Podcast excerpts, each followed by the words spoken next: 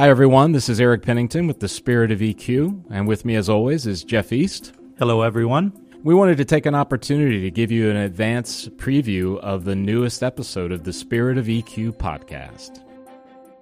So for me, diversity, equity, and inclusion, and, and, again, I mentioned sort of the evolution of right. it, and I think we've we've seen, you know, so diversity for in my mind is this broad term of all of the things that make us different, right? Um, that um, define who we are on the inside and on the outside. So it's this combination of things that you see about a person, those things you don't see about a person. Okay. Um, and when we talk about that in North America, you know, in the United States, it's generally focused on a couple of things. It's race, gender, right. sexual orientation, maybe religion, maybe immigrant status. But um, I have always been um, a student of um, a model that we've always used, that I've used in my work um, that was created by Gardenswartz and, uh, and Rowe, two professors, mm-hmm. Um, and they propose that there are 24 dimensions of diversity.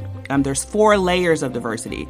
Um, and so you have at the center of that is your personality. You get to the in, inter, um, internal dimensions, which are things like race, gender, sexual orientation, ability. Right. Then you move out into external dimensions, which are like geographic locations. Mm-hmm. And then we go into um, organizational dimensions, like where you are in the organization, your tenure, content, work. So that is diversity. I like to use that definition because I think we tend to get stuck on a couple of things.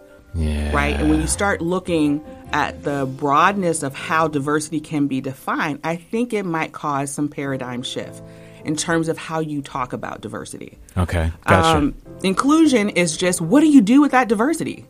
It's not just enough to say, oh, we hired all of these people or we have this, this, this, this, and this. You can tick it off. But how does it feel when those people come to work every single day? Are mm. they seen? Are they valued?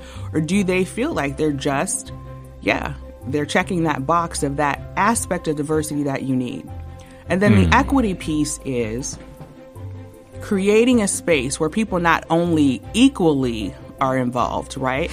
But they're um, involved in such a way where you're taking into consideration their situation or their, their circumstance. So the way that plays out for me, for example, in education, mm-hmm. we say, okay, we want to provide equal access to all students, but in doing so, equal equity says I need to be mindful of where that student is coming from or their experience and their background and give that student what they need mm-hmm. to be successful in the classroom. It may not be exactly the same for all students. So, in my mind, equity takes us one step past equality saying, hey, I do this for everybody. But what you do for everybody may not necessarily be enough to get that person to a level of where they're successful and being able to climb over the fence like the next person. Hello, this is Jeff again, and I would really like to thank you for listening to the Spirit of EQ podcast. If you have any questions, comments, or just want to know more about emotional intelligence, please contact us. You'll find our information on the Spirit of EQ com, and we will get back with you. Thank you again.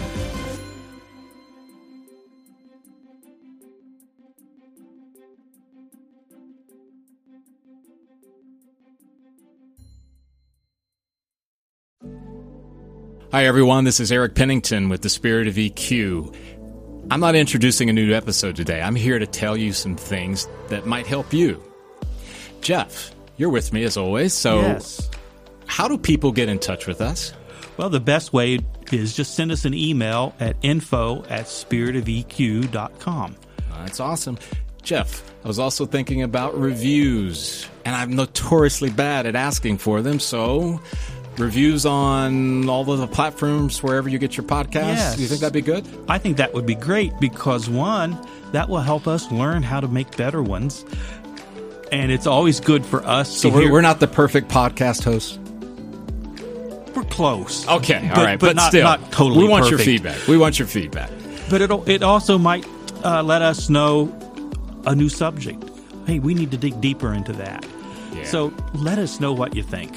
Cool. We really appreciate that. As always, too, there is social media LinkedIn, Facebook, and we also have a YouTube channel. Those also have mechanisms or, or options for you to be able to leave a comment, a like, or those kind of things. Just want to make sure that you know how to get in touch with us. Right, Jeff? Right. We appreciate you all. Thank you. Once again, we really appreciate you tuning in today. One of the things that Jeff and I want to bring to your attention as well is that when we created this podcast, it was not intended to take the place of a clinician. In other words, if you find yourself in a place where there's something deeper going on or something that you cannot solve on your own, we do recommend that you reach out to a clinician of some sort. This podcast is purely opinion based and it is rooted in the desire to help you along your path in whatever way we can. However, it is never going to replace, nor should it ever be looked at as a replacement for clinical help in any way. Thanks again for tuning in.